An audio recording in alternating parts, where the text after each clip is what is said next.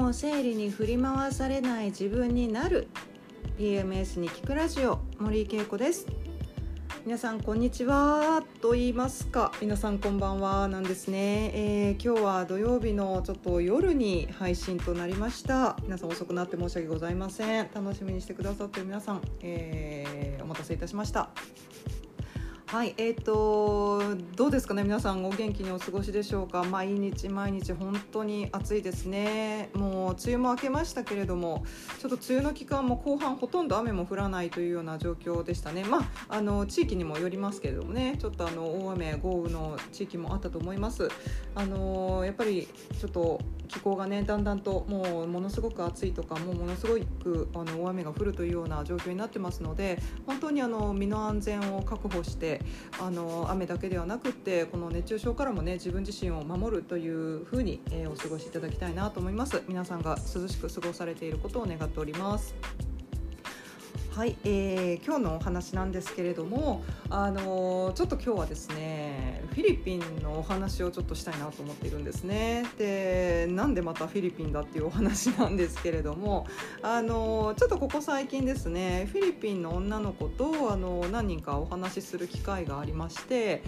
えーとまあ、私もちょっとフィリピンの文化的なところとかを知ることになったんですけれども、あのー、まあ、フィリピン、まあ、なんでねその女の子たちと話すことになったかというと、まあ、もうこれもあの PMS の関連の話なんですけれども、えー、やっぱりそのもう国籍は違えどフィリピンの女の子たちにもやっぱり生理前があって、まあ、すごくこうイライラしたりとか精神的にすごくこうしんどいっていう子もいたら、まあ、生理にまつわる、ね、その悩みを抱えてる子もいっぱいいるんですよねやっぱ生理周期がものすごく長くて生理がなかなか来なくて困っているだったりとか本当にあの悩んでる子っていうのはたくさんいましてでその中で、まあ、私がいろんなお話を彼女たちとするということで。あのいろんなお話を聞いてたんですけども、まあ、その中でねそのフィリピンのまあ、文化的なバックグラウンドっていいますかその社会的な背景っていうのを、まあ、目の当たりにすることになったんですけども、まあ、それって結構日本にも通じることなのかなと思って今日ちょっとこのお話をしようかと思っていたんですね。であのまあ最初にこうお話をするとまあ、フィリピンってねそのものすごくこう家族とのつながりっていうのがすごく強いんですよね。でそれはただその両親とその自分たちとか兄弟とかおじいちゃんおばあちゃんたちのその家系としあの家族としてのそのつながりが強いかっていうとそれだけではなくってものすごく大きい範囲までつながりが深いんです。例えばですけども、まあ、自分たちの家族ですよね。両親とか兄弟おじいちゃんおばあちゃんとか含めてあとおじさんおばさんだったりとかあとその子と子供ですよね。いとこにあたる人だったりとか、まあ、そういった形でその親戚一族がもう家族のように一緒に暮らすっていうのがもう結構当たり前なんですね。でまあこれってまあ、まあ、一昔というか一昔も二昔も前の日本にはあったかなと思うんですけども、まあ、フィリピンって、まあ、あの今でもそういった状況が当たり前なんですよね。ですので例えばですけれども自分より目上の人それが自分のお父さんとお母さん以外の人おじさんだったりおばさんだったりおじいちゃんだったりおばあちゃんだったりとかもう遠い親戚戚だったりそれがいとこであっても、まあ、年上の意見っていうのは、まあ、絶対的なところがあったりとか年上のそのまあなんて言うんでしょうねその指示だったりとかは聞かなきゃいけないというようなまあ縦社会みたいなところが家族の中にもあってですねで、まあ、あとはすごくこう課長制度っていうのがすごく強く残っているので、まあ、お父さんの言うこと男の人、まあ、家族の中の男の人の言うことはもう絶対的だったりっていう文化があるんですね。でまあ、その大家族でこう過ごすことが当たり前というだけではなくってあの経済的にお互いがこう依存し合うっていうのも結構フィリピンの特徴なのかなっていうところを私も感じていましてというのも例えば親戚のおじさんとかおばさんが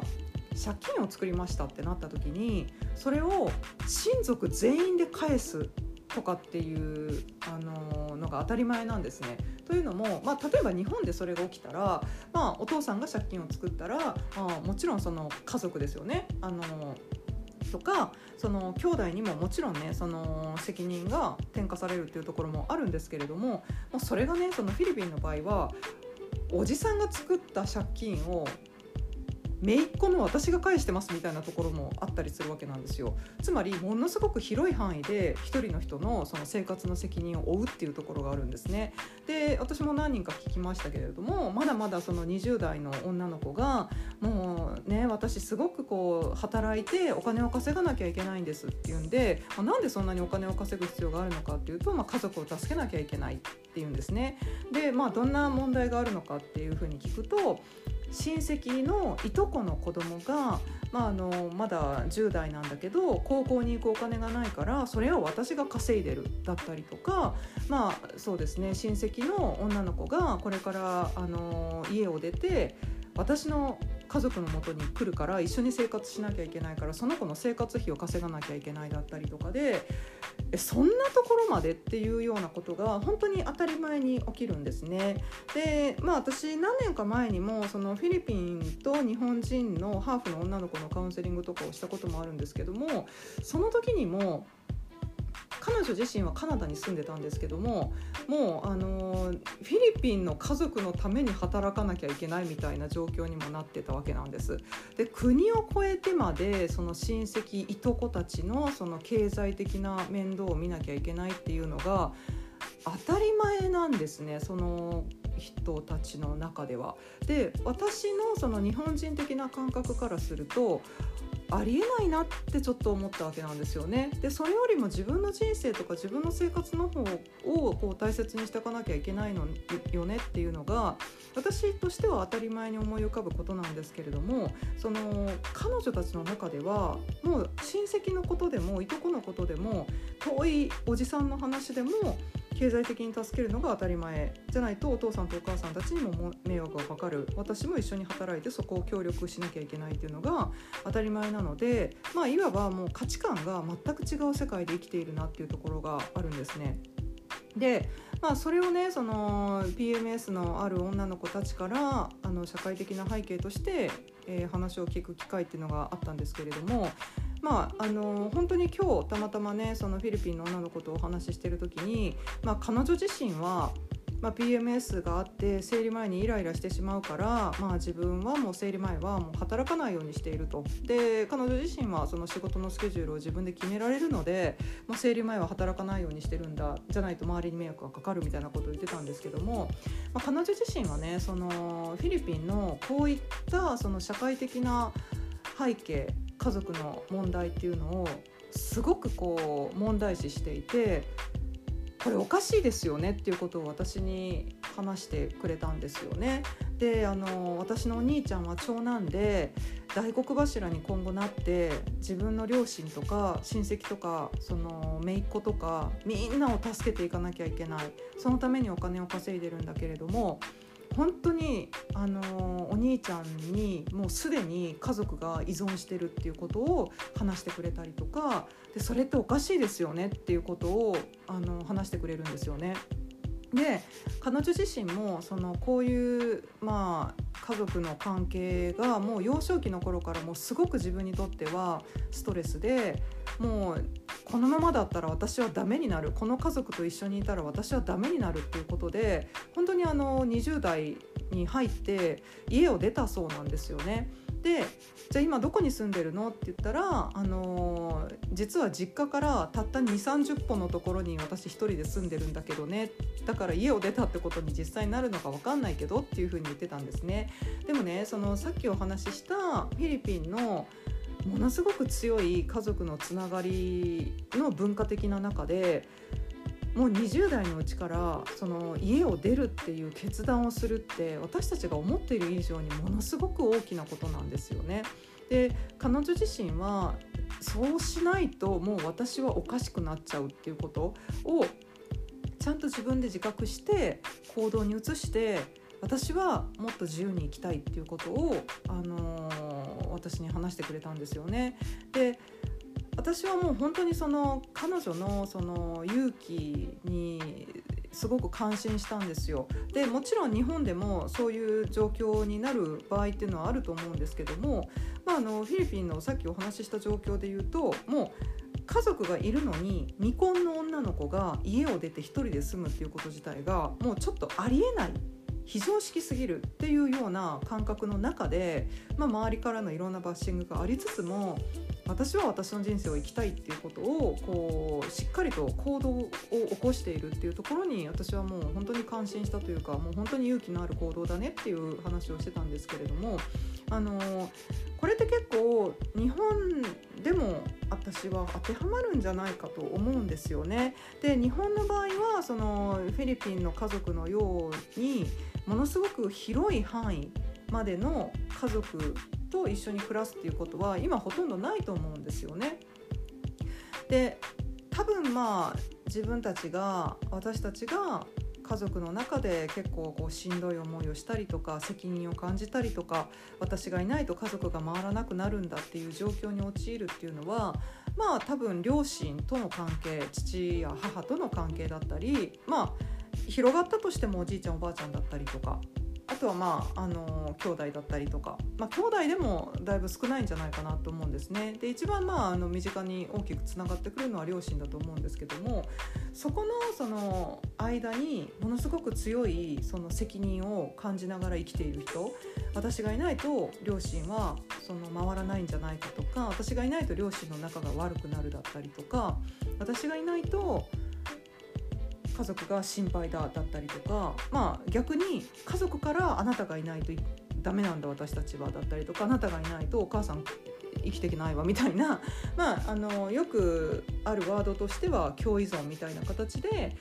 あのまあ、悩んでるんですみたいなお話を聞いたりもするんですけれども。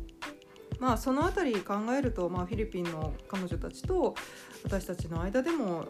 共通する部分はあるのかなと思うんですね。その家族に対してのまあ言われなき責任ですよねでこれ言われなき責任って言っちゃってること自体がえ信じられない家族なんだから当たり前なんじゃないって思われる人っていうのもいるかと思うんですけど私はあえてこれ言われなき責任っていうふうに言いたいなと思うんですよ。というのも私がその彼女に今日お話しした時も、あの家族の問題とか親戚の問題とか両親親お父さんお母さんの問題でそことのつながりでその人たちへの責任その人たちへの例えば恩だったりとかそういったものっていうのはあなたの人生の一部かもしれないけれどもあなたの人生そのものではないんだよっていうお話をしたんですね。でこれがあの私がさっき言ったその言われなき責任というとこなんですね。であのもちろんその親に対する感謝だったりとかっていうのはあっていいと思いますし、あのそれをなくす必要っていうのはもちろんないんですけれども私がいなければいけないんじゃないかとか私がどうにかしなければいけないんじゃないかとか私が一緒にいなければダメだとか、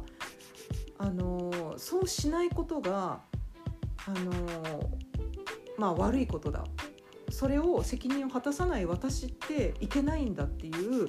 そういう責任の感じ方っていうのが言われなき責任なんですね。というのもやっぱり両親の問題とか親の問題とか家族の問題っていうのは確かにあなたの人生の一部であるかもしれないけれどもあなたの人生そのものではないということを私はもう本当に心の中にしっかりと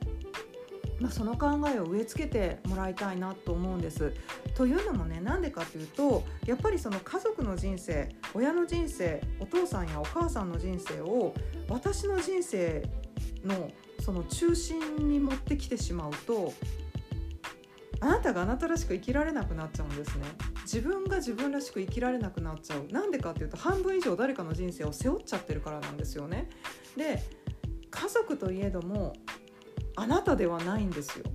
でそのあなたではない何者かの人生を半分以上背負ってしまっているとあなたはあなたの人生を生きられなくなるんですね。でこれはもう確実にそれが起きちゃうんですよ。で実際そういう人生を歩んでらっしゃる方っていうのはあ私そうだっていうのを絶対感じるはずだと思うんですね。